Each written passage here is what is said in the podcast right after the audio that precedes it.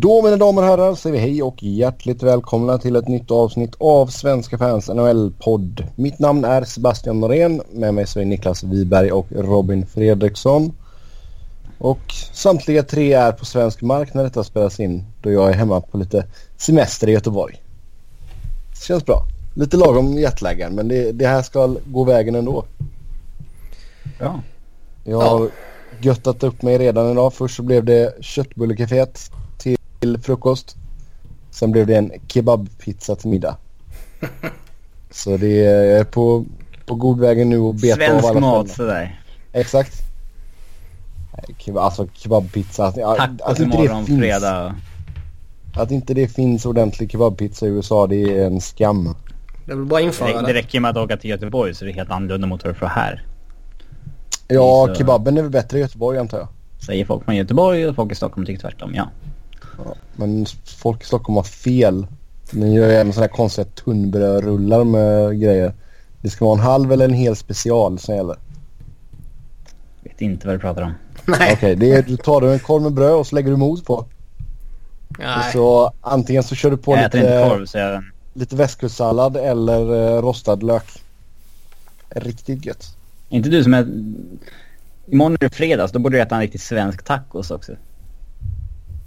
Ja, inte sån här tacos som du snackade om förut utan Nej, inte vanlig sven... svensk tacos. Köttfärs, gurka, tomat, ost liksom. Och sen köpt guacamole såklart på burk. Ja, exakt. Som är helt eh, utan Fantastiskt. klumpar. Den är helt smooth. Ja, Eh, fantastiskt. Ja, går att använda som ansiktsmask mask också. Ehm, men nu ska vi snacka lite hockey, inte mat.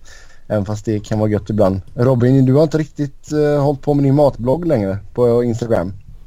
Nej, jag tröttnade lite på att lägga upp. Så att jag Ja. har inte lagt upp. Det var lite samma sak hela tiden kan man ju känna. Mm, det är tanken. Mm, Ja, då. Nej, du får ta tag i det nu. 2018 vet du.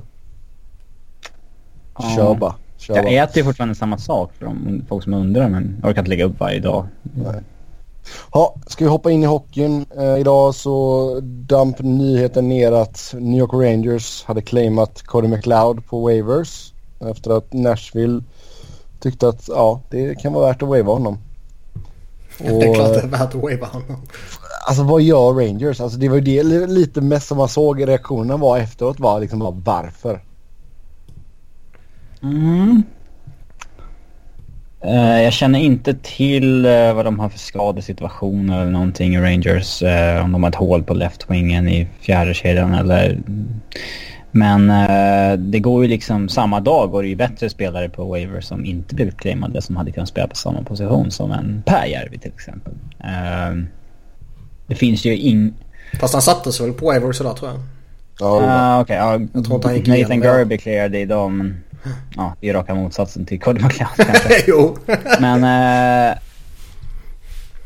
det är klart, Cody McLeod kommer inte spela mycket hockey i Rangers alls. Eh, inte ett dugg knappt. Men det är inget gott tecken som Rangers-fan att se att, det, att de claimar honom.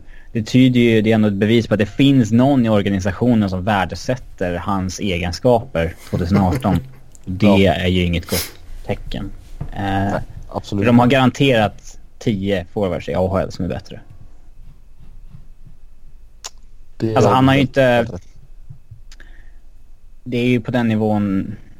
För om vi snackar två, tre år sedan, då kunde han i alla fall spela 80 matcher och vara en dålig fjärdekedjespelare. Men nu... Eh, alltså... Nu är han ju på den nivån som Chris Neal var sista åren liksom. Han egentligen inte ska ha en plats i line-upen. Nej, det är sant. Mm. Mm. Ja, eh, du nämnde ju Nathan Gerby där. Uh, signade ju med Columbus och sen... Ska inte Niklas få säga någonting om McLeod? Nej. Det... Är dagens Det- största nyhet. Ja, det må det kanske vara. Det betyder att det är en dålig nyhetsdag. Det är väl... Eh, även om det var en wow-känsla när de gjorde det. En negativ wow-känsla alltså. Så är man ju ändå inte särskilt förvånad att Rangers gör det. Alltså det var ju de som höll kvar i Tanner Glass och McIlroy för allt vad fan det var. Så de verkar ju vilja ha någon sån snubbe. Mm. Och det är ju lite förlegat 2018 kan jag tycka. Oh ja. Så ska man nu envisas med att ha någon sån där så finns det ju bättre alternativ än McLeod kan jag tycka. Ja, du måste kunna hitta någon med samma egenskaper som ja, är bättre på skridskorna eller liksom... Ja, kan hålla en ordinarie tröja framförallt. Men visst, då får Ja. du väl ge upp en, någon form av tillgång för det och nu får man honom för, vad kostar det, 10 000 dollar eller någonting att claima en spelare. Men... eh, Ja, jag vet inte. Jag, Rangers är ju vad de är. Och... Ja, jag vet alltså... Ska de, de kanske behöver en spelare för att fylla ut om de ska trada någon annan. Det ryktas ju lite här och där. Mm. Ja, det är sant. Men även där då. Det finns bättre grejer att hämta än honom. Uh, Nathan Gerby som sagt då Columbus signar ett års kontrakt. Uh, tvåvägs skickades ner till Cleveland Monsters. Så han får börja där. Vill du säga någonting annat om herr Gerbe? Eh, vad fan ska jag säga som honom? Eh, de har ju, de är ju i ett läge, eh, Blue Jackets, där de behöver fylla ut sin roster typ. Någon eh, skada och lite sånt här. Eh, och ja, här får man en spelare utan att behöva ge upp någonting för honom. Sen om man har någonting att ge, det känns ju som att det är en rejäl chansning om man nu ser till att det skulle vara någon form av NHL-förstärkning. Ja. Så länge innan låter han spela i Cleveland säsongen ut så kan han väl göra någon nytta. Men eh, att han ska gå in och lyfta eller göra någon riktig nytta i NHL det har man ju svårt att se. Mm. Skulle vara en av de mindre spelarna i ligan i alla fall om han fick chansen. Ja. Sen visst, det var några år tillbaka så var han ändå en hyggligt stabil NHL-spelare i Carolina och Buffalo men ja, det gick ju ut för sista året där. Oh ja. Mm. Sen ett par kontraktsförlängningar. Andrew Cogliano i Anaheim. Tre år, 3,25 miljoner i capita. Jag tycker han är rätt vettig faktiskt. Um, en sån där spelare som om han skulle gått och blivit UFA så är det en spelare jag skulle kunna tänka mig gå efter. Uh, beroende på pris eh, såklart. Men uh, en bra, bra lirare, bra skridskoåkning, fyller en funktion någonstans i middle six eller bottom six vad man nu vill sätta in honom tycker jag. God för 30-talet poäng, kanske mer än så på ett bra år. Och Capuchin med 10-15 baljor så. Det var, det var ju lite roligt när han blev avstängd två matcher och eh, liksom... Det var någon sån här medial landstorg över att han, hans Ironman-streak bröts. Ja, fan låt bli att tackla någon i huvudet då, den jävla idiot om du... Ja, så här... Vad fan, Ironman-streak? Vem, vem fan bryr sig om det? Alltså om Nej, han... framförallt. Det är en sak om det skulle vara eh, ett uppenbart felbeslut, vilket ligan eh, definitivt skulle kunna göra. Men eh, det här kan man inte säga något om. Alltså vill han fortsätta spela så låt bli och tackla folk i huvudet liksom. Det är inte så jävla svårt att fatta. Nej, det är ganska lätt. Så, så är det med det. Liten löneökning också. Får han. Inte mycket. 250 000. Ja, det kändes fair åt bägge håll. Ja, Eh, Vegas, de signar nytt med två av sina backar. Derek Engeland, ett års förlängning, 1,5 och sen kan han få upp till en mille till i bonusar. Och sen John Merrill, två års förlängning på drygt 1,4 miljoner i capita. Ja... England är ju lite... eh, Lite passé kanske. Men eh, det Jo, spelar, spelar men- ingen roll egentligen. De... Nej, sen är ju han eh, deras hometown boy liksom. Ja och sen... Ja, de vill väl ha kvar någon veteran och han är ju Han är väl deras fortfarande maskot. duglig liksom och ja. Ehm, det är ett överkomligt pris oavsett hur man vänder och vrider på det. Så att uh, jag ser väl inget riktigt fel i det heller. De måste ju ha kvar spelare nästa år liksom. Det, de kan inte... De kan inte släppa alla som är UFA eller liksom trade alla. Det... Nej, och att de skulle förlänga med honom det kändes ju rätt givet. Mm. John Merrill känner jag att... Eh, ja, den förhoppningen man hade om, eller förhoppningen, den... Alltså det, att han skulle bli något mer är väl ändå dött ut rätt hårt. Ja, okej okay, spelare för lite djup och allt sånt där. Men också en sån där typisk spelare som fan signar han på ett år och går vidare liksom. Ja det är sant. Jag fattar inte varför han ska ha två års kontrakt. Nej. Faktiskt. Å andra sidan så är ju deras lönesituation... Ja, de har ju inte så vast mycket att... Vad ska man säga? Förhålla sig till liksom. De har ju bara att köra de kommande åren typ. Nej, sant. De stora kontrakten de har är ju ändå kontrakt som de kan hantera. Visst, Riley Smith är väl inte en 5 miljoner spelare på fyra år efter denna säsongen. Men för Vegas är inte det några problem de närmsta åren. Och det är väl det enda riktigt usla kontraktet. Om det nu ens är uselt. Ja, exakt. Av de som sträcker sig över kommande säsong då. Det finns ju vissa som går ut till sommaren som inte är så fantastiska. Men de bör man väl kunna räkna bort om till Vegas är helt galna. Ja, det är sant. Sen tillbaka till Columbus. Uh, Brandon Dubinsky skickades hem av personliga anledningar som tydligen kan vara karriärshotande.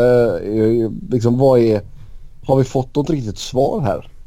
Det känns som att det bara är en massa diffusa statement och... Vad händer egentligen?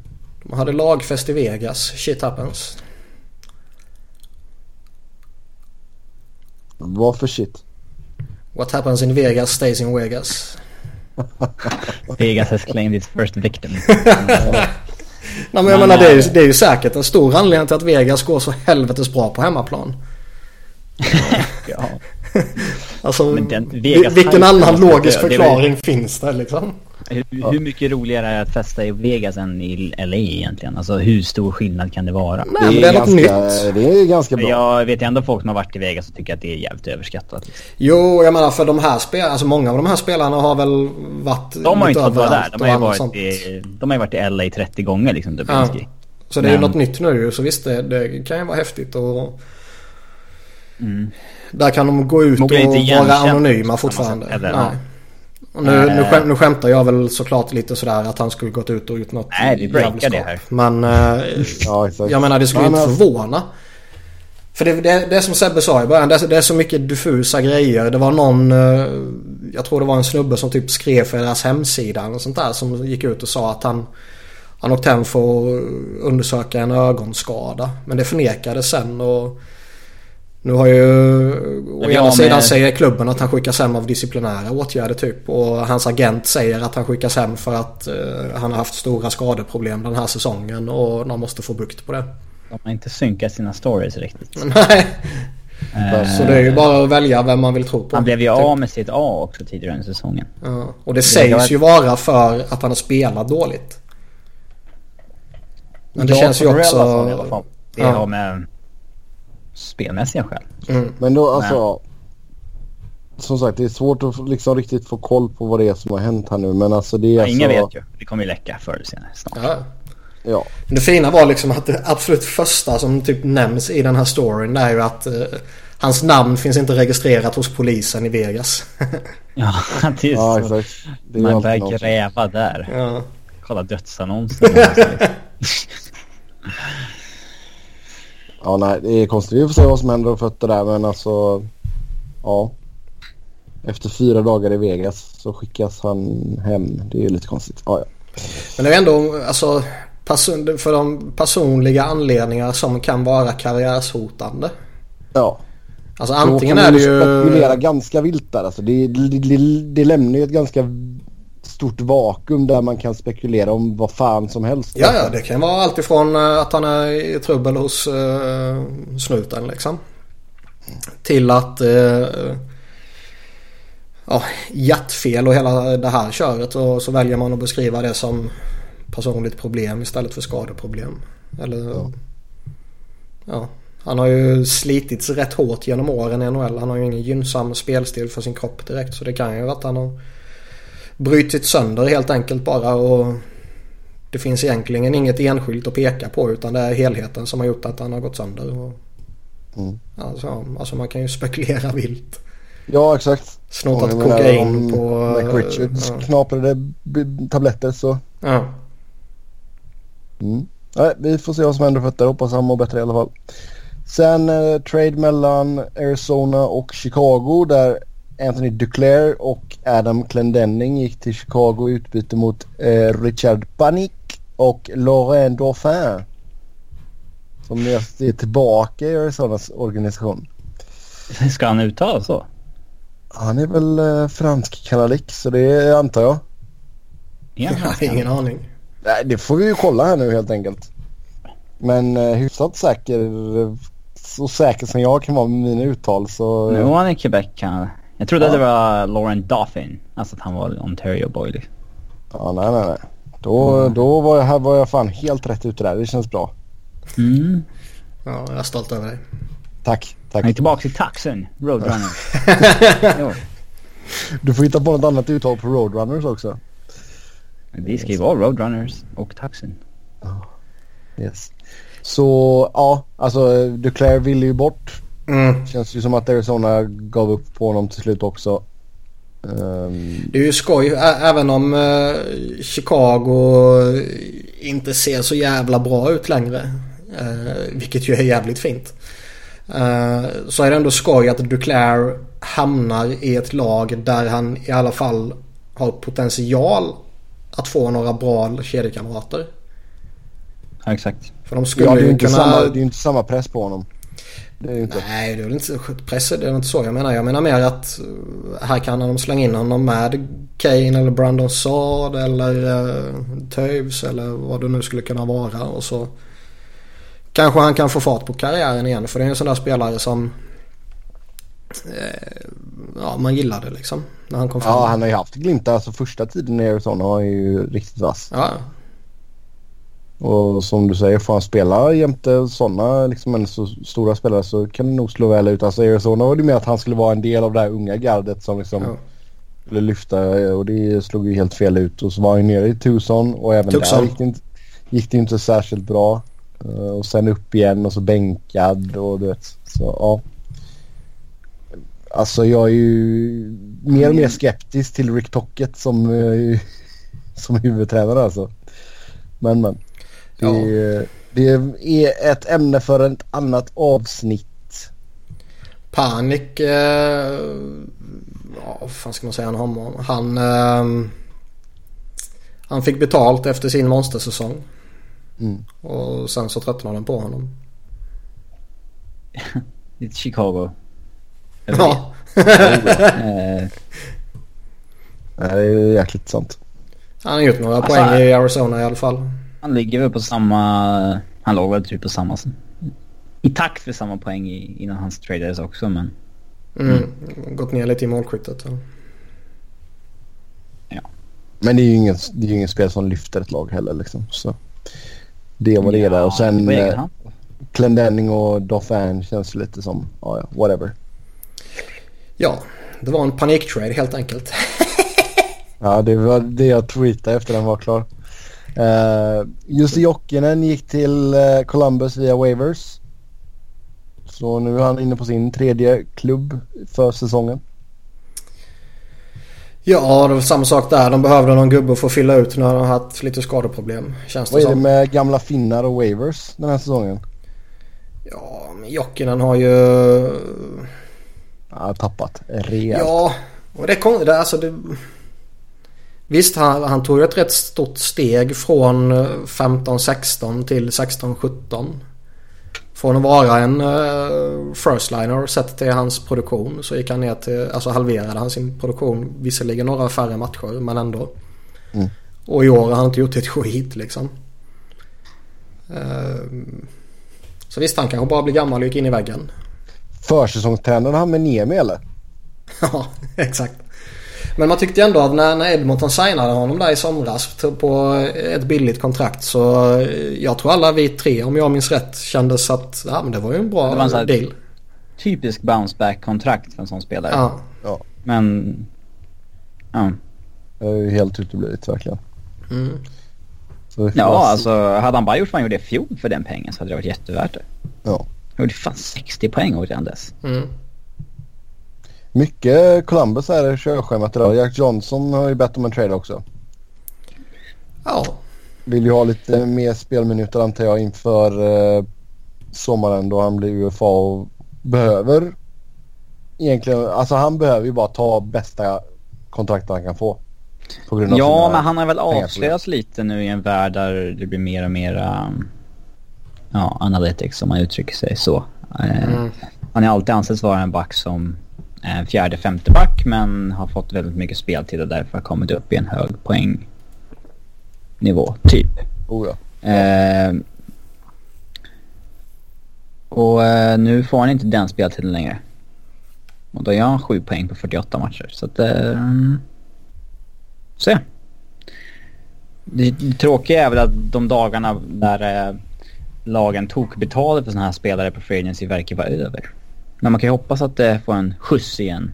Eh, folk såg väl, har ju sett succén Carl Alsner har gjort i Montreal till exempel. Ja. eh, Men Vad ligger han på nu i cap hit? Jag har inte kollat upp det. 4,3 drygt. Eh, Jack, eller Ja, Jack. Kalle. Ja, JJ. 4,35. Det är... Uh, nej, alltså fan ska man...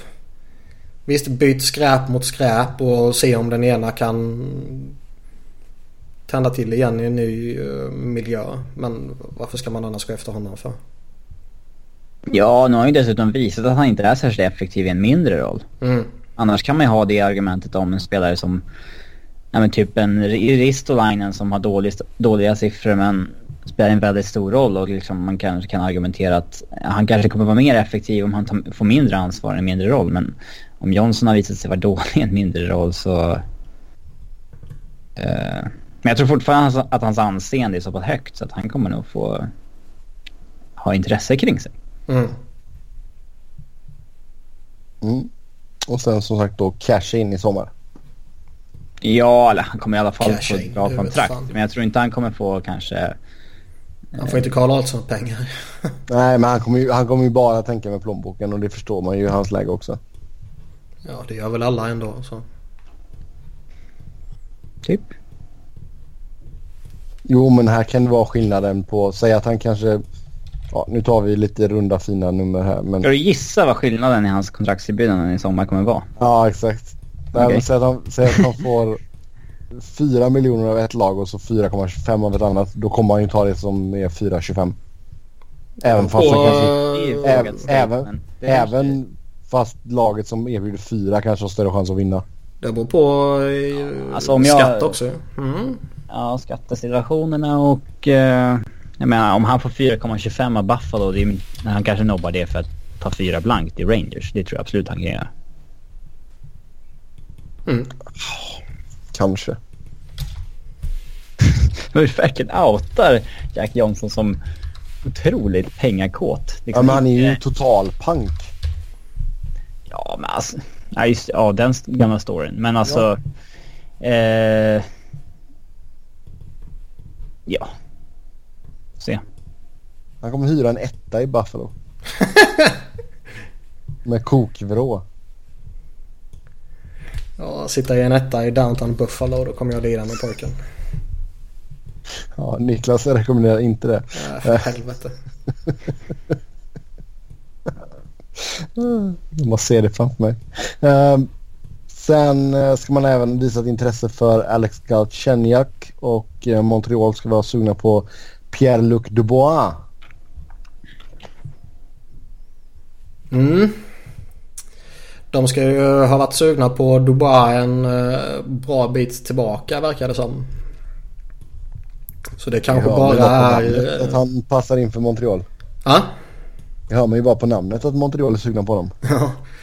Nej men så jag menar det kan ju bara vara lat journalistik att man har hört att Columbus är ute efter honom och, eller sugna på Galchenyuk och man vet att Montreal tidigare har varit sugna på Dubois så det sätter man ihop ett plus ett. Men... Eh, alltså det känns ju som en inte helt ologisk trade heller. Om man bara ska koppla ja, ihop eh, vad lagen vill ha och behöver och, och vilken fas man är i och sådär. Jag har ju sett lite av de här one for one eh, behovstraderna i ligan senaste åren som inte skedde förut. Mm. Det var liksom Seth Johnson mot Ryan Johansson och... Eh, Adam Larsson mot... ja. Men Duran mot Sergachev och så här lite... Ja. Eh, intressanta trades på så vis. Um, så att, ja. Men det vore faktiskt skoj att se. Vi har hatat på tårtan i så många år så man får väl ändå credda honom nu. Det vore ju skoj att se vad ett boostat Columbus skulle kunna göra i ett slutspel. Ja, absolut. Det är lite synd att han inte har sagt någonting om uh, Dubinsky-situationen. Ja, men det är, vet, är det massa olagligheter involverat så har de väl kanske ingen rätt att säga något heller. Det är ingen som vet. De vet inte ens. Jo, det... de bara, du måste åka. Okay. Ja. ja. Tortorella bara, varför har jag inte min spelare? De bara, nej, nej, är bara en tidsfråga. Spelarna vet ju säkert vad som har hänt och det kommer ju... Ja, det kommer komma ut. Ja. Golare inga polare, men det är alltid någon polare ändå. Men alltså, så, så, alltså de har ju en, en, riktigt bra core i Bob och sen Jones och Baranski och, och lite hyggligt bakom i Savard och Murray och så här. Och sen deras forwardscore är ju gedigen och peta in en Galchenyuk där så varför inte? Ja, det är sant. Paul Martin passerade Wavers. Det är väl inte jättechockerande? Ja, både och. Vi såg en liknande situation med en uh, halvt invalid Kimmo Timonen för några år sedan som man liksom betalade för att få honom i samma läge dyrt. Eh, det är värt att betala för Timonen. Man betalade för Timonen och så vann man kuppen. Mm. Men situationen är ändå ganska lika. Förutom att uh, Kimmo Timonen är legendary. Det är inte Paul Martin. Mm, ja, Paul Martin har framförallt ett dyrare kontrakt än vad Timonen hade då. Men uh, med tanke på hur bra han har varit uh, genom karriären så... Ja, det är lite halvförvånad. Ja... Um... Men visst, det är ett svindyrt kontrakt. Ja. Jo, och det som är lite förvånande för min del är väl egentligen att de inte har testat honom mer. För han måste ju ha sett riktigt usel ut i det pyttelilla han har hunnit spela och typ träningarna. Mm. För annars en vet, en veteran som är så pass respekterad som han är och som har varit eh, bra för dem i några år och så här. Det känns liksom som att han brukar alltid få en chans för mycket att komma tillbaka. Oh, ja. Men så är det ju verkligen inte här. Nej, alltså det... Eller så känner de bara att eh, nej, han är inte där ännu. Vi måste skicka ner honom i AHL och låta han spela ett dussin matcher där och så är han i fysisk form igen och då plockar vi upp honom. Ja, det är första gången han spelar i AHL. Ja. Uh, och liksom det är lite som Robin sa, om han hamnar på Avers så det är väl ändå en relativt stor sannolikhet att han inte plockas upp. Ja, herregud. För det, det är ju lite det här... Och den åldern. Ja, Sen är det väl lite det här snacket då att man vill inte tappa en asset utan att få någonting tillbaka oavsett hur eh, högt eller lågt värde den eller deras asset har. Mm. Ja, vi får se hur det går för honom i San Jose Barracuda. Det blir en assist på åtta matcher än så länge. Mm. Så det är ju alltid någonting i alla fall. Han kan ju bo kvar och allt sånt. Jag menar på det sättet så är det så ganska lugnt. Ja, ja det är ju, kan vara stelare att skicka en veteran till AHL. Om det ligger typ 2000 miles bort. Ja. Ja. Det är jäkligt sant. Yes. Då kan det vara lite så här uh, under den spelarens värdighet liksom. Mm. Eh, Men han verkar ändå ha tagit det på rätt sätt. Jag har inte Ja. sett att han har varit ute och gnällt direkt. ja, jag vet kanske.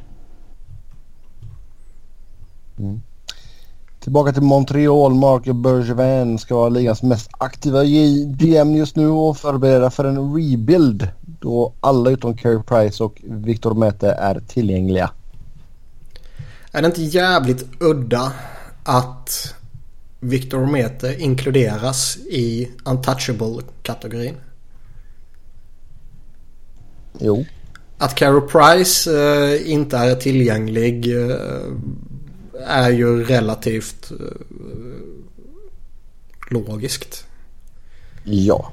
Sen skulle väl jag personligen göra honom tillgänglig i så fall. Men, men det är ju en annan fråga. Men just om man sätts in i Montreals situation och vi har ju pratat om det tusen gånger. Kan man verkligen trada honom efter att ha signat honom och committat sig och allt vad det innebär. Och, och bla bla Alltså det är bla. ju klart, klart du kan och egentligen vadå ska du gå in i en rebuild? Jo men vi har ju pratat om det tidigare och du har ju sagt Ja, samma sak då. Ja. Uh, sen menar jag inte på att jag tycker så utan liksom fan. Nej, nej från deras synsätt Ja. absolut. Eh, Men ska du bränna ner huset så bränn ner det till grunden. Ja, eller bränn ner och behåll grunden eftersom grunden potentiellt kan vara jättestabil. Ja, fast grunden kommer ju inte vara i samma läge av karriären sen när resten av huset ska vara bra.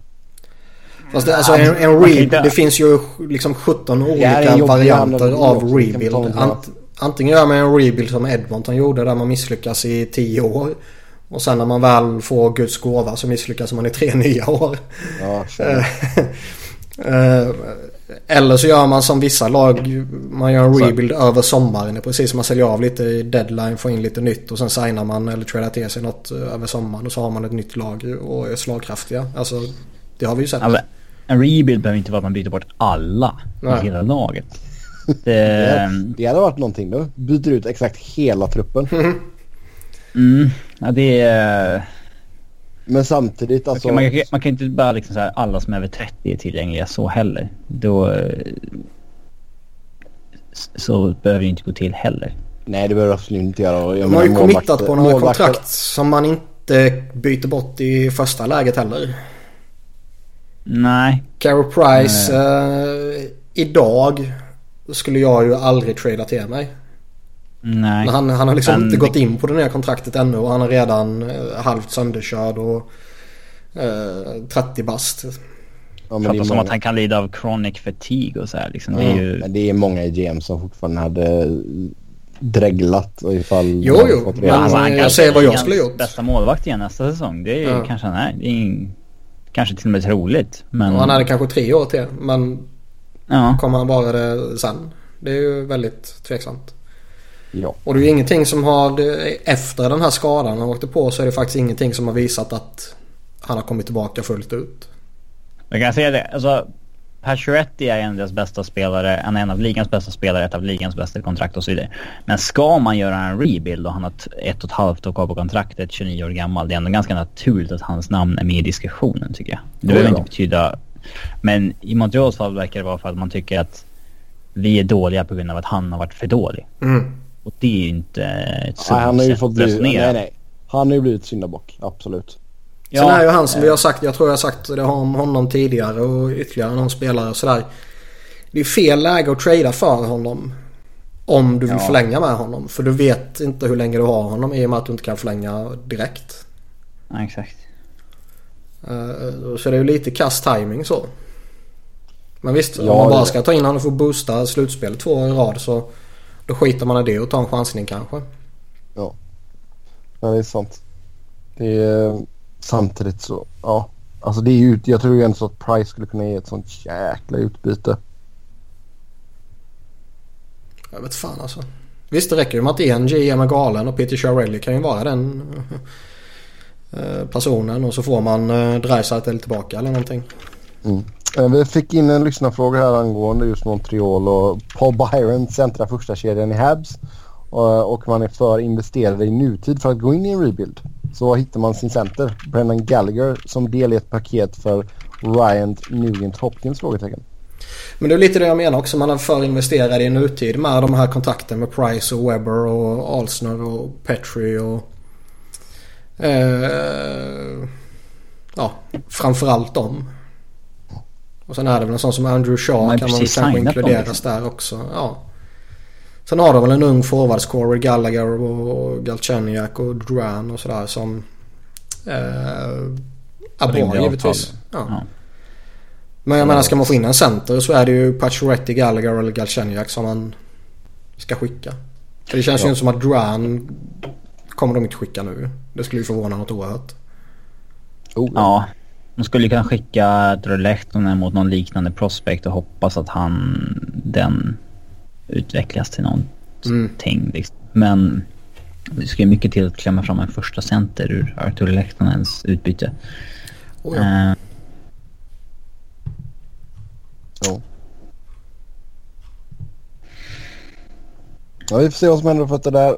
Det är som sagt Bergevin ute och svingar. Det kan ändå vara ganska kul. Jo ja.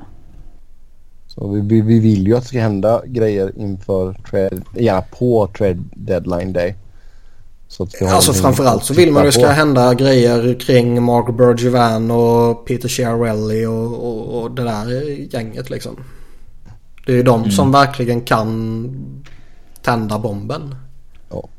ja, det känns som att vi har en generation nya GMs också som är tillräckligt smarta för att utnyttja att vissa är inte alls lika smarta. Mm. Ja, det är jäkligt sant. Sen är väl kanske båda är väl kanske så pass, både Edmonton och Montreal är kanske så pass långt bort från slutspelssträcket nu att de kanske känner att Uh, nej, men den där bomben för att eventuellt kunna lyfta oss till slutspelet. Nej, den kommer nog inte hjälpa. Det verkar, det verkar de flesta insett i alla fall. Mm. Utom Ottawa som fortfarande snackar om att vi har en plan. Mm. Nå slutspel. Och se hur den planen går ihop. Uh, mm. Buffalo vill ha ett first pick, ett conditional pick, roster player och prospect för Evander Kane. Det är fan mycket alltså. Ja, Tjäna. det är ett ruskigt utbyte. Vi pratar inte om Max Pacioretty här utan vi pratar om Evander Kane. Ja. Uh, Jag vet vem du pratar om. På ett utgående kontrakt med mycket off-ice issues. Mm. Han, har inte gjort, han har inte gjort över 43 poäng sedan innan förra lockouten. Uh,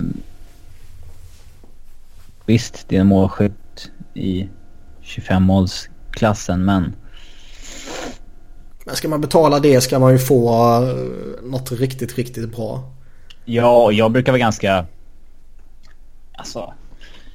Här är det ju riktiga off Jesus. Det kan ju ställa till problem att få in honom. Ja. Eh, inte liksom PK Subban locker room issues utan eh, riktiga. Ja. Eh, han hade inte varit den spelaren jag hade gått efter. Men... Eh, Ja, Pittsburgh sägs ju vara intresserade. Oh. Alltså, Pittsburgh är ju kanske... På en sån ja. Alltså, liksom...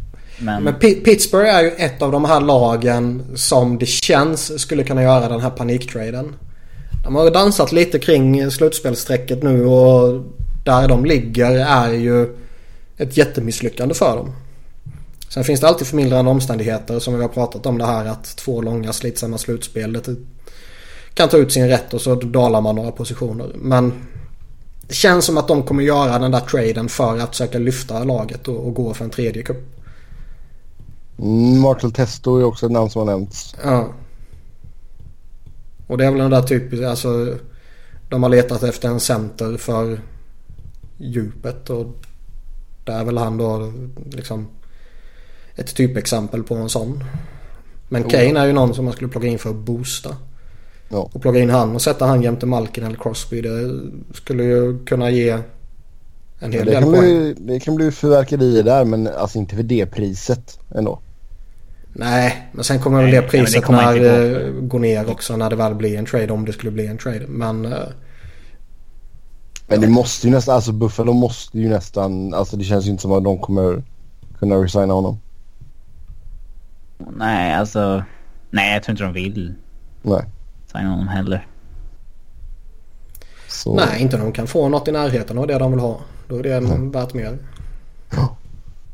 Yes. Sen är det snack om att Edmonton bygger för att bli en contender först nästa säsong. Ja. Det är bra att man gör det när eh, det stora kontraktet kickar in för McDavid.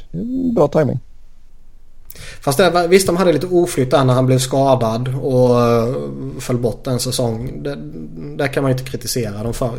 Uh, men annars har de ju slösat bort hans första tre år. Ja. Visst de gick till slutspel där och...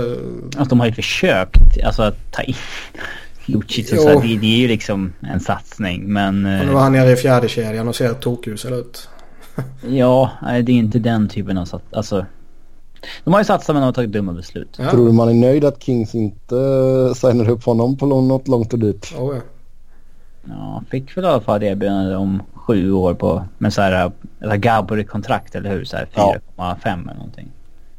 Uh, ja. Jo, Lombardi försökte in i det sista. Ja, riktigt Lombardi. Han bara, jag, han bara, jag måste försöka paja det här ännu mer. Men man är, jag är ändå förvånad för grejen att så fort det kommer in en sån här spelare av den typen i ligan genom alla år typ så har ju det nästan alltid gett en snabb effekt i att laget har klättrat. Visst det drog, tog något år eller två för typ Pittsburgh och Caps när Crosby och Ovechkin kom in men sen var ja, ja. de ett topplag liksom. Jo. Men det är ju någonting med Edmonton som de kommer oundvikligen krascha. Ja, cursed. Ja men de hade ju lyft om de inte bara hade tagit aktivt riktigt dåliga beslut. Ja nej, men det är ju som vi pratade om för några veckor eller några månader sedan. Det var när eh, någon, jag minns inte vem det var på The Athletic hade gjort eh, typ hur skulle Edmonton se ut om de inte skulle gjort alla de här bytena? Vilket lag skulle de haft då? Ja, och de skulle haft ett bättre lag och de skulle haft ett billigare lag. Ja, nej, this is Edmontons team if Peter Shirley does nothing as mm. GM for three years liksom. Uh, då är liksom Eberle kvar, Hall är kvar. Och vissa, men hur har ni råd med dem? Ja, vi har inte signat Lucic och uh, Adam Larsson liksom, eller Chris Russell. ja. Uh, ja. Ett av hans värsta moves är ju liksom traden för Griffin Reinhardt. Herregud. Ja, den... Tage Hamilton gick ju för mindre liksom samma, samma dag i princip. Mm. Den är underskattad bland liksom, de värsta senaste åren faktiskt. Oh ja. Ja, det kan nog vara dags för en sån lista sen vi kommer till sommaren tror jag. Um, sen Chicago. Man sägs vara intresserad av Michael Del Sado. Ja, han har ju inte sett bra ut i Vancouver. Men å andra sidan har han väl fått ta en uh, större roll än vad han ska ta. Mm. Jag tror väl fortfarande att Del Soro i en uh, liksom fjärde back, femte back, något sånt där tror jag han kan bidra med någonting. Uh, ska man förvänta sig något mer än så av honom så ska man ha en helvetes flyt någon enstaka säsong. Typ. Ja, alltså har han sin karriärs bästa säsong så visst då kanske han är en två. Ja. Men mm. annars får man ju räkna med att han är en bit längre ner och oh, ja. där har han inte varit för Vancouver. Nej, alltså jag tror för, alltså, som du säger femma. Det, det, det, finns... det är nog en roll som passar honom bra. Ja, och det finns väl en anledning till att de ligger där de ligger liksom. Mm. Eh, sen gick det även snack om att Chicago erbjöd Brent Seabrook och Gustav Forsling till Vancouver för Chris Tanev i somras och att Vancouver sa nej tack. Ja, då ska väl Benning uh, ha cred för det. Ja, klapp på axeln. Och uh, Bowman cred för att han försökte. Ja, absolut. Kanske. Ja, alltså, det är ändå känsligt och det kan vara... Jag, jag tror man, det, det är lätt att jag kan, jag kan förstå att man blir förblindad liksom av en Brent Seabrook i Chicago som GM. Att man liksom... Vi från ett outside perspektiv har ju lättare att sitta och säga att men det är bara att skicka Brent Ja. Jag kan... Jobbigare att ta det beslutet där. Eller att faktiskt se det. Man, liksom, man ser inte the forest for their trees som man säger. Mm. Nej, och jag menar visst nu, nu, är de, nu förutsätter jag väl någonstans att typ GMs och spelare vid väldigt få tillfällen har kompisrelationer. Men man har ju ändå en relation efter att gått igenom allt som, som, som Chicago har gjort och vunnit det där och alla de där slutspelen och så här. Och visst, det kan väl vara svårt att säras från en av hjältarna där då. Men någonstans så han tjänar sina pengar för att ta de tuffa besluten. Mm. Ja, det är helt sant. Sen i takes two to tango så han kan ju inte bara skicka iväg honom om det inte är någon som är redo att ta emot honom. Men visst, försöker han skicka honom så kan han ha cred för det. Och Benning ska ha cred för att han sa nej. Mm. Benning har ju slutat göra dumma saker. Ja, det är lite Riktigt tråkigt. trist. Mm. Riktigt trist. Han börjar till och med göra smygbra saker. Se vad han hittar på med Sedina nu när det närmar sig dock. Ja. Det är, synd, det är synd att de inte vill bli tradade för det skulle vara skoj Ja, att se dem. trams. Nej men usch, liksom att se det där. Du kollar på Elite Prospect sen över karriären. Ja, så liksom, så här Modo, Modo, Modo och sen bara Vancouver, Vancouver, Vancouver, Vancouver. Och sen så bara en halv säsong Detroit. I Buffalo. Nej men alltså. De är ju så svaga nu. De är alltså. Ursäkta språk, men de är så dåliga nu i Vancouver. Det vore kul att se om de fick liksom en skjuts av att hamna i ett annat lag. Mm. Eh, och det hade varit en så jävla häftig grej om någon liksom tradar för bägge två. Alltså det är ju en jävla satsning att ta in bägge två. Och det skulle ju gå för att om man retainar bägge två halva liksom. Det, är, det blir en totalsumma på 7 mille. Det tror jag ändå många lag skulle kunna hantera. Jag säger som jag sagt tidigare. Tänk om Pittsburgh går efter dem. Sätt in dem i en tredje kedja liksom. Ja, alltså man hade velat se hur det funkat bara. Mm. Det finns inget som helst intresse i att se dem tyna bort i ett, bot, alltså i ett uselt Vancouver sista, liksom, sista månaderna på sin karriär. För de har väl ändå hintat att det lutar åt pension efter säsongen, eller hur? Jag vet faktiskt De inte. har, de har väl inte riktigt sagt någonting. Alltså jag tror ändå så de kör ett år till det tror jag. Jag tror att Daniel kör ett år till men Henrik slutar. Ja, den hade varit någonting också. Henrik går hem till Sen... Det var Eh, coolt om de åkte hem till Modo efter i år dock. Mm. Alltså Ja, det de inte slutade utan gjorde det. yes. Sen eh, Joe Quenwell ska ligga pyrt till hos Chicago. Med tanke på om man snackar med en relation där. Fast det där har ju legat och pyrt i flera år. Ja, alltså så här... Uh, sex, sju år typ. Ja. Alltså eh, att de gillar inte honom men det har alltid gått för bra för att peta honom liksom. Mm. Eh, och eh, Visst Men börjar det nu gå illa för dem och de faller bort från slutspelet. Vill man sparka honom så är det väl nu man gör det i så fall. men visst förlängde han till en liksom en riktigt ökad lön rätt nyligen. Minns inte. För att det var så. eh, Jag vet att han fick ganska saftigt betalt i alla fall. Ja, att han, han förlängde efter Babcock. Uh, uh, så han i Toronto liksom höjde Ja. marknaden för, för coacher. Ehm, men ja, alltså det är kul om man får sparken. Får man se vad man hittar på då i Chicago och liksom... Om han får sparken så kommer ju något lag göra som Montreal gjorde när Claude Julien blev tillgänglig. Ja. Ja. exakt. Och det är kul att se vem som gör så och det är kul att se vad Chicago hittar på för att ersätta och så att... Jag hoppas kul om vi får sparken. Så sparkar Arizona Tocket. Mm. Blir Så tar Chicago tocket menar du? Ja, det hade varit någonting det. De tar Arizona, byter. Ja, Ja. sätter honom i taxon. Men de har ju ändå Och några på bänken där. Kevin Denin och Don Granado som... eh, Det vore intressant för... eh, nej det var ju fel. Granado, vad dum jag är. Jag eh, tänkte ju på men Tony. Jag, tänkte på...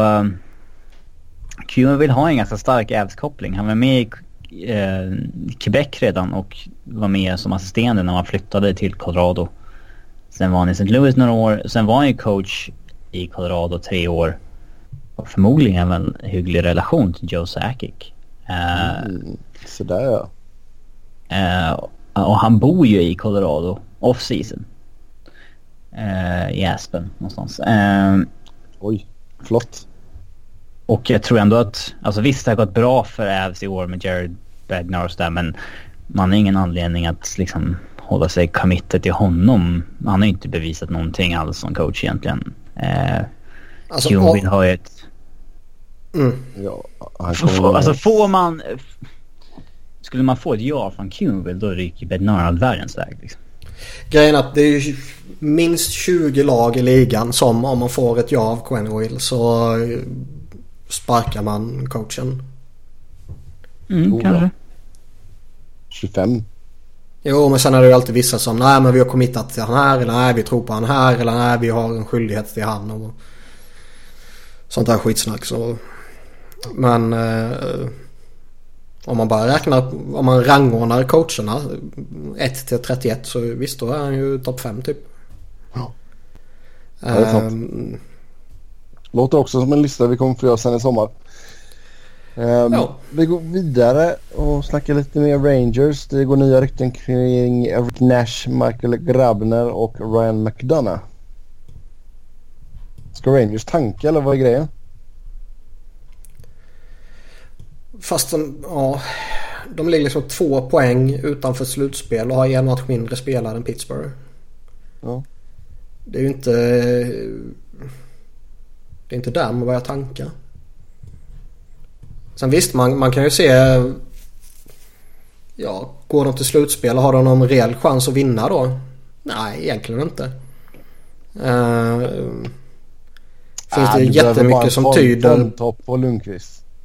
Eh, ja, kanske. Men eh, liksom finns det så jättemycket som tyder på att de kommer eh, höja sig avsevärt under de närmsta veckorna med typ Chattenkirk borta och Chris Kreider borta och, och sådär. Ja, kanske inte.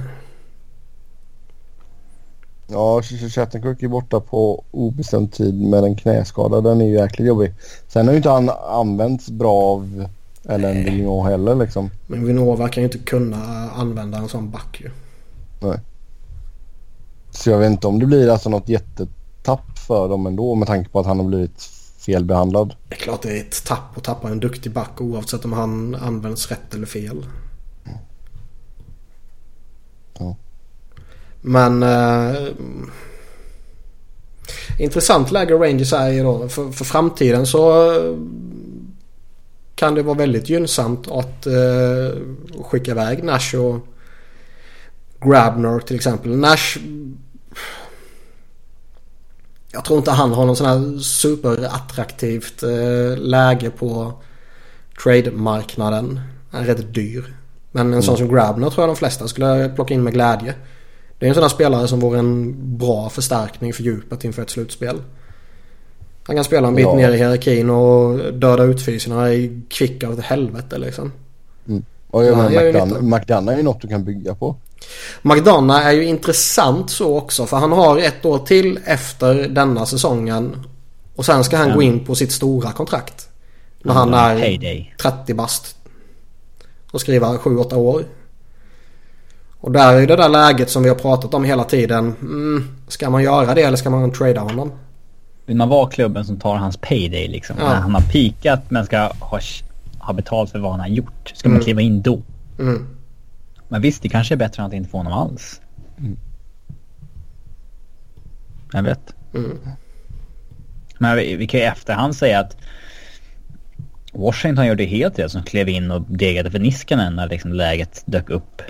Eh, oh ja. Det har ju varit ett av ligans bättre kontrakt sen dess, trots att det var ett free agent-kontrakt. Mm. Eh, då, där var man ju osäker där och då ifall, oj, är det här verkligen rätt att gå in och betala nu för att han hade en scoring inflated säsong för att han fick spela powerplay för att Chris Tang var skadad. Mm. Men... Uh, mm. Ja, nej, han har ju visat att det inte bara var någon fluk liksom. Att han var värd den rollen ändå. Absolut. Så, ja. Colorado, Robin. Man uh, kan vara buyers och sägs vilja ha en, uh, en winger. Ja, jag vet inte, det sägs att de diskuterar internt om de ska köpa eller sälja vid deadline och... Jag vet inte, jag tror inte att man kommer liksom... I så fall tar man väl in lite bredd och liksom... Man har ju det... inget att sälja riktigt ändå. Alltså, eller visst, en Blake Como skulle vara intressant för någon och så här, men jag tror att man kanske vill ha kvar en sån spelare också. Alltså... Fast ligger man där de ligger nu och har eh, goda chanser på slutspel, då säljer man inte. Nej, det gör man inte. Speciellt inte när ligan är så jämn som den är i år. Och det kan vara så jäkla värt för en klubb som Colorado att ja, man kanske vinner en runda eh, i slutspel på liksom en het målvakt eller någonting. Och det skulle, skulle liksom blåsa lite liv i organisationen igen efter många liksom döda år. Ja. Så det kan vara... Man kan liksom inte bara tänka business. Nej. Eller ja, man kanske... Vad man kallar som business. Men... Uh, ja, det är väl nästan bättre ur ett businessperspektiv. Det är nästan bättre för dem att om de om de ger fasen och säljer av och går till slutspel och får lite, som du säger, lite momentum. Ja, men liksom... Det är inte många som går på matcherna i Denver nu och det pekar neråt liksom och sådär. Så att eh, det, det kan vara värt att liksom gå för det lite. Eh, speciellt ja, när man har... Slutspelsrunda ger lite extra intäkter. Det vet vi hur betydelsefulla slutspelets intäkter är för lagen. Ja. Mm. Sen är det helt sjukt att man ligger i... Man ligger på sista wildcard-platsen när man har 27 vinster, 17 förluster och tre overtime points. Men det är den divisionen man är i. Uh, om man ligger på samma poäng på Minnesota och LA som är utanför slutspel. Men liksom, man vann tio raka matcher nyss. Det är, det är såklart lite fluk i det, men... Uh, det, McKinnon och det, det, finns ju potential att bära det där laget till slutspel. Mm. Så att... Uh, mm. Hade vi någon fråga om Joe Sakic också som vi kan ta samtidigt? För mig. Mm. Ja, vi fick en... Uh, vad, tycker ni om Joe, vad tycker ni om Joe Sakic nu efter att Duchene blivit tradad? Gjorde han rätt som var så kylig och väntade? Ja, nu kan man ju inte säga något annat. Dels där och då så ansåg man att man fick ett väldigt bra utbyte och det har väl ingen liksom ändrat sig om nu. Nej. Eh, och sen så har det gått väldigt bra för laget sen traden. Ja, så det var, var, det inte McKin var det McKinnon som var ute och sa att... Han leder ju poängligan sen traden. Mm. Om man tar det datumet liksom. Ja, men så var det inte han som gick ut och sa det att liksom det var ganska, det var nog bra för omklädningsrummet att Duchene försvann. Ja, men man kan, det är klart att det påverkar. Jag tror inte att han tycker illa om Duchene som person eller som Nej, spelare på något sätt. Jag tror han hatar honom passionerat. Man kan ju ta en, spel, en, liksom en star player som alla vet bad om en trade för ett år sedan men fortfarande är kvar och vill inte vara där. Ja. Det, det är inte jättehållbart. Det är ju det lite som uh, Arsenal och Alexis. Mm. Mm. Noterade det att varenda spelare i hela jävla truppen uh, kom med massa kärleksförklaringar till Coquelin när han stack till Valencia och önskade honom lycka till och åh det var så trevligt att spela med dig. Typ inte en jävel som har sagt något om Alexis. Mm. Så blir det när man går till United. Ja, smutsklubb. Fy fan. Jag menar, vad, tror du Van Persie fick massa grattis när han gick? Nej. Nej. Jag blockade honom på Twitter. Ja. Då grät han säkert blod. Ja. Eh, Nashville sägs väl ha en top 6-winger. Eh, Pacioretty, Hoffman och Kane men, nämns. Men eh, som, vi sa som vi har sagt i... Eller i alla fall jag har sagt i alla fall två år så... Sakic och Avs har gjort bra saker sen Ra inte längre fick makt i klubben. Sen gick det fortfarande åt helvete i fjol men liksom man gjorde fortfarande bra saker. Ja. På GM-nivå i signingar och sånt där, tyckte jag. Mm. Men... Eh, så att det, det sägs ju dock att han vill inte ha kvar jobbet. Jag är säker. Han kommer ju skicka vidare till någon annan. Det snackades ju om Carl Dubas för något halvår sedan eller vad det mm. var. Men eh, jag, hans, han har gjort ett gott jobb om man bara plitar ner hans... Eh, vad han har gjort sen Ra inte längre har makt i klubben. Det var lite diffust där det var så här att Ra kommer hantera GM-jobbet men det kommer vara Sakic som har final say. Och det var ju lite konstigt. Uh, för visst, det är ju Sakic då som får stå för besluten. Det, är sant, det kommer inte han hålla på och neka Ra massa små signingar här och där som han inte gillar liksom. Utan då, man har gett Rora det ansvaret. Då får han ju låta köras liksom så länge han inte hittar på något tokgalet. Vilket var förmodligen det han gjorde när han var att hoppa av. Att han inte fick igenom Radulov som han ville eller. Mm. Men... Uh... Yes, nej men det är absolut han har gjort bra. Eh, Nashville och Top 6-winger. Av de, de, tre namnen, vem tror ni skulle passa bäst in i Preds? Pacioretty, Hoffman eller Kane? Hoffman. Ja, ja, det känns nästan så. Mest för att alltså Pacioretty är ju... Han och Pacioretty och Hoffman håller jag ju högst av de tre. Pacioretty är jätteduktig, sitter på ett uh, superkontrakt som Robin sa tidigare. Och uh, skulle förmodligen göra sig väldigt bra i, i varenda lag i ligan. Uh, förutom Montreal. Men Hoffman känns ändå som att han är lite mer... det känns lite mer Nashville över honom. Lite mer... Han känns kvickare. Han känns lite mer på gång på något sätt. Eller? Ja, lite mer line dance kompatibel. Ja. Ja. Eh, säkert sett bra ut i en cowboyhatt. Eh, många lag, bland annat Pittsburgh, ska vara sugna på Jean Gabriel Pajot.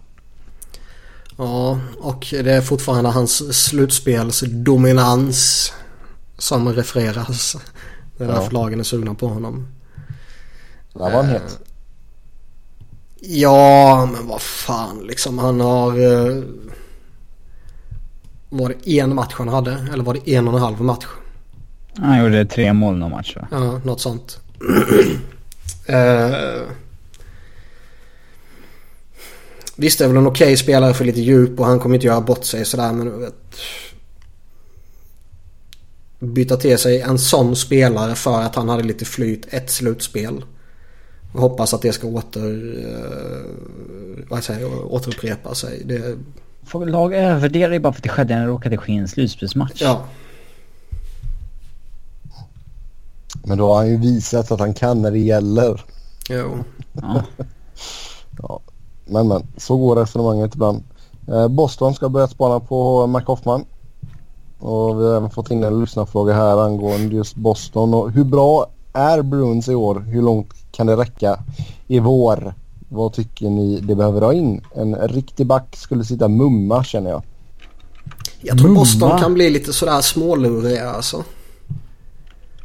Om... Så länge uh... inte Chara drar på sig fågelinfluensan. Nej, exakt. Värdesätter du Chara nu helt plötsligt? Nej.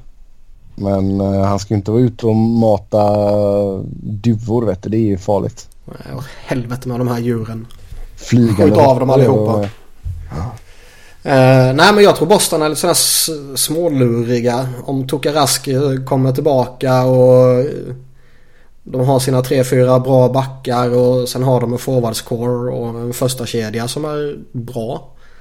Och säger man då skulle kunna peta in en eh, Hoffman eller motsvarande utan att kanske ge upp något uh, betydande i nuvarande rostern. Så mm. tror jag definitivt Boston kan utmana rejält i ett slutspel. Ja, kanske ge upp lite framtid för boosterlaget nu. Jo, men jag menar det beror på vilken framtid man ger upp också. Ja, det är sant.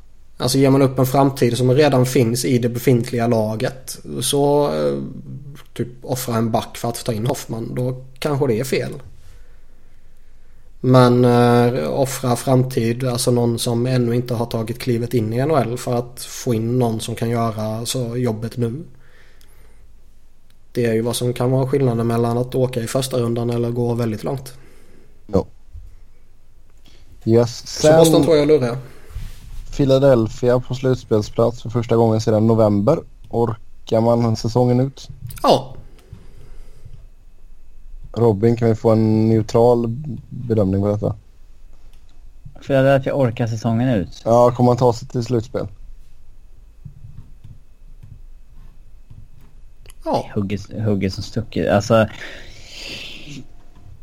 Montreal kommer inte komma före dem i en wildcard-plats. Uh, Detroit kommer inte göra det. Carolina kommer inte göra det. Rangers Islanders kanske, hugget som stucket. Ja, vi får se hur det landar. Eh, vilka lag kan vi räkna bort från slutspelet redan nu? Du rabblade ett par där. Man har väl alla från Detroit och neråt i Eastern. Keynes eh, tror jag inte tar sig till slutspel men de är fortfarande så pass tight så det går väl inte att räkna bort dem. Mm. I Western så är det väl från eh, Edmonton och neråt. Ja. Yes, sen uh, All-Star-helgen är ju snart här. Bryr vi oss? Gud vad kul! Nej. Ja, Okej, då går vi vidare. Uh, jag liksom... Men det är väl lite bättre att de kör tre mot tre i alla fall. Ja visst det för, det är ju roligare att titta på men sen är det alltså... Skills competition kan så det kan jag tänka mig att kolla på. Skills competition kan vara häftigt. Det håller jag med på om. Ja. Men... eh, Nu är Max Smith med igen också. kan, jo, men den kan man titta på i efterhand liksom. Det är inte så jävla så viktigt att man måste se den live. Nej, det kan nog räcka med highlights där. Mm, ja typ. Och matchen i sig. Det betyder ju ingenting. Nej, jag kom, vi, det var väl några. De får väl några bonusar om de vinner någonting nu spelarna har jag för mig. Jo, jo. De får ju lite Pengar, pengar, och grejer så här och ja det kanske får dem motiverade men eh, samtidigt så är det så länge man har en All-Star match där det inte är ligans bästa spelare som medverkar utan där man ska mjäka till skiten och ha med en representant från alla lag så kan man omöjligtvis ta skiten på allvar. Mm. Det är lite så här participation trophy-varning Ja, något sånt. faktiskt. Jag tycker ändå så att nu kollar inte jag på baseball särskilt mycket. Men det upplägget de har i sin All-Star-match är ju att den konferensen som vinner matchen de får typ hemmafördel eller någonting Ja, i jag. Är eh. World Series. Men det tycker liksom, vad fan. Säg, säg att Pittsburgh eh, blir lag som går till final. Och de gör det, liksom de dominerar skiten ur hela grundserien. Tar President's Trophy med 30 poängs marginal ner till tvåan och de bara köttar sönder allt och alla i slutspelet. Men sen så råkade Western vinna All-Star-matchen. Ja. Går man upp mot Kings som tog sista wildcardet och så blir det ingen hemmafördel där och så Nej, vinner men- Kings. Ja. Det, Det nej, jag men det, mig. jag, det där är ju så jävla ovärdigt så det finns inte. Men... eh, sen är det du vet, vis- typ vissa Flyers-fans som är eh, galna över att det bara är Giroux som får reppa laget. När Couturier gör en monstersäsong och Voracek gör en monstersäsong och Ghost gör en supersäsong. Och så tittar man på vissa andra som är uttagna och så ragear de och sådär. Men vad fan. Det är bättre Jo, de men- får fyra dagars vila. Än att de Ja, ska åka ner man- till Tampa och jiddra omkring liksom. Så kan man ju absolut se på saken och samtidigt så måste man ju ändå förstå också att i och med att alla lagen ska ha någon där så blir det ju så. Nej men alltså man kan ju, även om alla ska ha en representant så finns det ju jävligt lustiga val som de har gjort. Ja. Men eh, jag ser ju helst att Philadelphia inte har någon representant. Utan lå, låt dem vila de där dagarna. Det är betydligt mer viktigare för mig. Yes. Eh, vi går in på våra sista lyssnarfrågor här. Eh, först ut, tycker ni borde prata om William Karlsson. Kan han komma upp i 40 mål? Även Lee och Couturier. Kan någon av de överraska och, och vinna Rocket Richard Trophy? Nej det tror jag inte. I slutändan så är det Ovechkin eller Kucherov som tar den. Jag är helt övertygad om. Eh, skulle det vara någon som utmanar de två så är det väl typ McKinnon eller Tavares eller Seguin eller någon sån där som får en sån där superavslutning sista två månaderna typ. Mm. Men att eh, Anders Lee skulle hålla i eh, det en hel säsong och gå och vinna skytteligan. Det ser jag som osannolikt. Och samma med Couturier och, och Karlsson. Och det här med Vegas, jag blir, jag blir inte klok på det skiten alltså. Nej. Jag vägrar ju tro att ett lag som har typ tre bra spelare faktiskt kan utmana. Tänk om de går och vinner hela skiten. Ja, då kommer jag ju... Fan, då kommer man ju lägga ner allt NHL-intresse. Ja, då är allt bara en alltså, jävla slump. Hela Ja. skiten. Alltså... Ja. Nå- Något jävla lustigt är det ju med deras eh, home record. Att de har gått... Eh, var det 19-2-2 eller vad det var. Ja. Puffen. Ja men det... Alla lagen måste ju lägga någon lagfest och inkilning och fylleslag när de är i Vegas ju. Det, det är ju typ enda logiska förklaringen. För det är inget bra lag på pappret. Nej, verkligen inte. Sen har man ju kommit ihop som ett lag liksom. Det, det kan ju räcka långt. Men, Ja, hockey Men alltså, är en lustig sport. Det räcker att man alltså, får är det, lite... Är det dåligt för NHL att Vegas är så här bra redan nu? Eller att de går så bra första säsongen i ligan? Jag vet inte. Jävligt svårt att avgöra. Å ena sidan så eh, är det ju ett lag som om man bara tittar på lagbygget på förhand var designat för att vara dåliga. Ja. För det var det ju verkligen objektivt om man tittar på truppen så man kan inte föra några andra argument på förhand. Nej, och jag menar McPhee var ju tidigt ute och sa att det här ska byggas genom draft och Ja. bla bla bla. Och sen så går det här laget som är byggt för att vara uselt och går och blir lagans, eller ligans bästa lag typ. Eh, det är ju å ena sidan lite charmigt och å andra sidan jävligt tragiskt. Ja, det är lite så här District 5 Mighty Ducks-vibbar. Mm. Sen har man ju också då att eh, skicka in ett nytt lag i ligan och sen tar det typ 7-8 år innan de kan göra något väsen av sig. Det är ju inte kul heller. Nej, det är ju skittråkigt och, och, och, och liksom... Det by- bygger ju bra hype inför eh, om Seattle får ett lag också liksom. Ja, och eh, nu har man läst jättemycket om att oh, nu borde det stå hur många som helst i kö för att vilja vara GMs i Seattle. Men alltså Vegas säsong är ju en missräkning på alla sätt och vis. Oh ja. Eh, om man nu kan säga det när man är ligans, vad är de bästa eller näst bästa lagen? ja. Positiv missräkning. Ja. Men ändå, det, det är svårt att avgöra. Är det liksom, är det något bra eller ger det dåliga vibbar? Det, det känns som man kan hitta punkter för båda sidorna. Ja, jag menar, vi sa ju det när vi snackat Vegas innan också att liksom hela McPhees spelplan för den här säsongen har ju verkligen, han har ju varit tvungen att bara riva den. Jo, jo. Så ja, det vi får se hur länge det håller i. Som sagt. Eh, Går de och vinner så kommer ju Robin och bada naken i fontänen på... eh, vad är det man brukar bada någonstans Robin? Sergels torg. Sergels torg, så är det. Så har vi utlovat det också. Eh, Va? Skadan. Eh, Joe Thornton gick och blev skadad. Eh, vi har fått en fråga om det. Tror ni att det var det sista om hans karriär? Oj. Han ska missa tragiskt. några veckor. Han ska, han ska missa, missa flera veckor. Han har ju fått en MCL-skada, eh, knät. Jag har glömt att kolla upp det, men var det samma knä eller var det andra knät? Ja du, det är en väldigt Jag tror bra bägge fråga. hans knän är trasiga vid det här laget. Känns- Höger, Jo, jo. Högerknät. Ja. Jo, men vilket var det han pajade Det senast? var, det var vänsterknät förra gången. Okej, ja. Är det bra eller dåligt? Exakt. Man vet inte. Nu har han två dassiga knän istället för bara ett. Men eh, ja.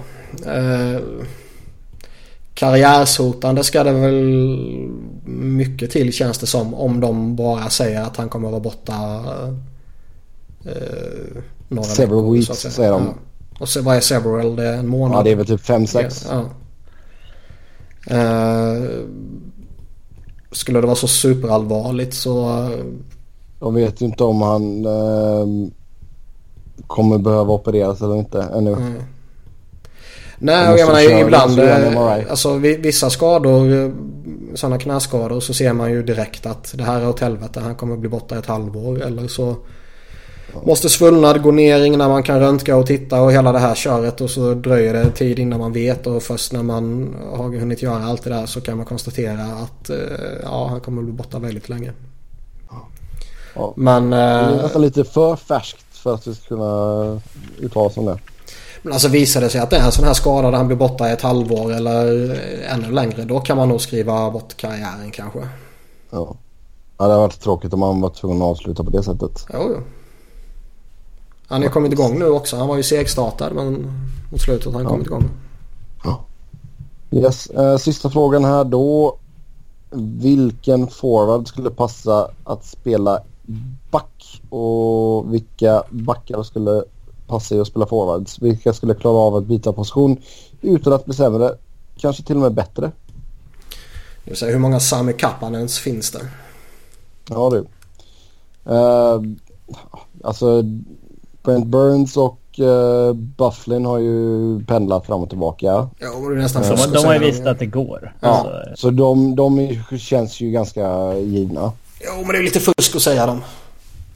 Jo men det var ju... det, det, det handlar ju om de som inte har, Ja. inte har sett det. Men om vi tittar på de som inte har gjort det förr då. Ehm, ja. Det är mycket svårare, det är mycket lättare att säga en back som skulle kunna gå upp som forward än tvärtom. Ja, Ja, det är ju bara att sätta random spelskicklig skridskostark back som forward typ. Ja. Ja exakt. Erik Karlsson skulle nog passa bra på en vinge. Ja exakt. Han skulle inte göra bort sig liksom. Nej. Eh. Nej, jag tror inte han skulle vara bättre. Tror du det? Nej nej. Nej, han kanske inte skulle vara världens bästa winger. Nej. Viktor Hedman skulle kanske kunna bli en sån här 20-målsskytt som forward. Ja, typ så här stor, tung och ja, det är sant. Studsa omkring. Radko. Gudas som en riktig power forward. Mm, Roman Josef tror jag skulle kunna spela forward. Ehm.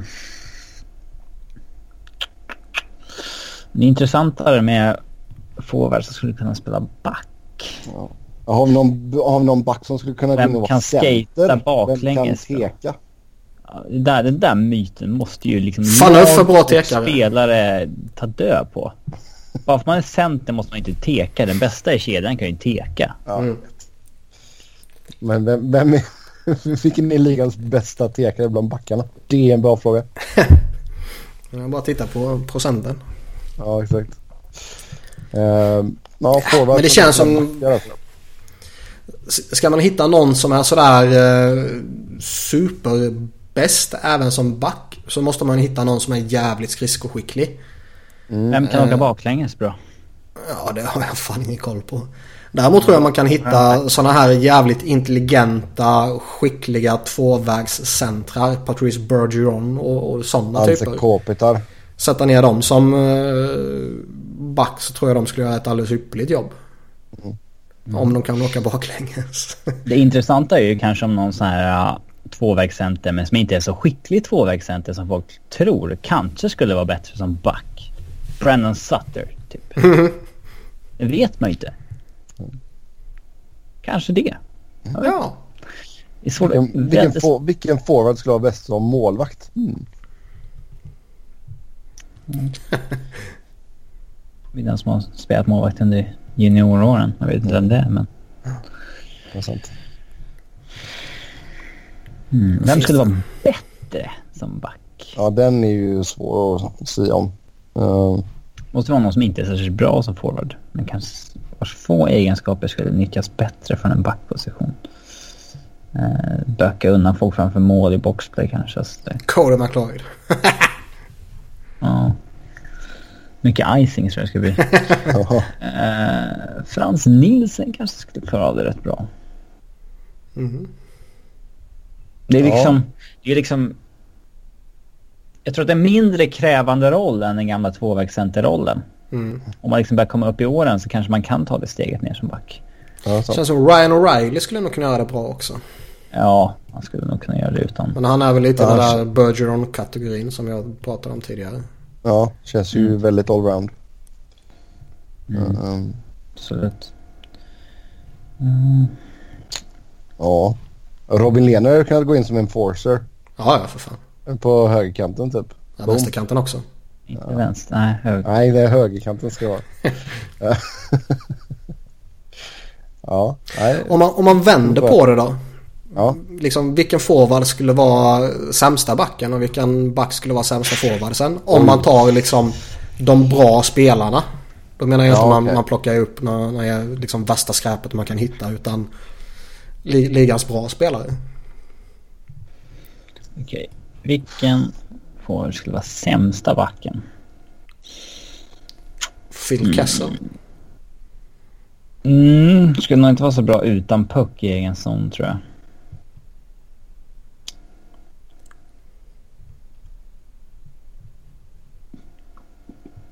Har vi mer?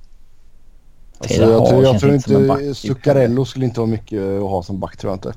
Nej. Ja, ja kanske. Kanske hade varit rena rama Torrey Krug. Ja, Johnny, Hockey, Johnny Hockey hade nog fått det svårt också. Nu går du bara på size Sebbe. Ja, Ja, det är lite fördomsfullt av dig. japp. Drew Dowdy skulle vara en pissusel forward ju.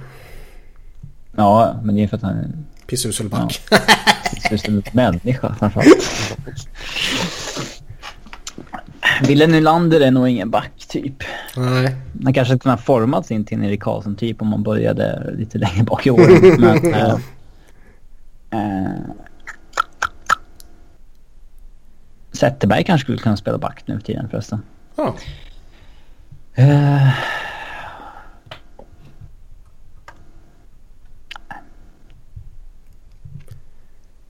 Det känns ju som att... Jag, menar, jag tror fortfarande McDavid hade varit grym som back liksom. Jo, men sätter ni Crosby där bak så är han säkert skitbra Ja. också. Men det känns, typ Hörnqvist, Wayne Simmons, de typerna, de skulle nog inte vara bra backar alltså. Nej, Ja, det är det sant. fan. Jag tror att männen skulle klara av det. Jag är nog mera... Klingberg hade nog varit jävligt vass som en uh, ytter. Han kan ju inte skata så bra men...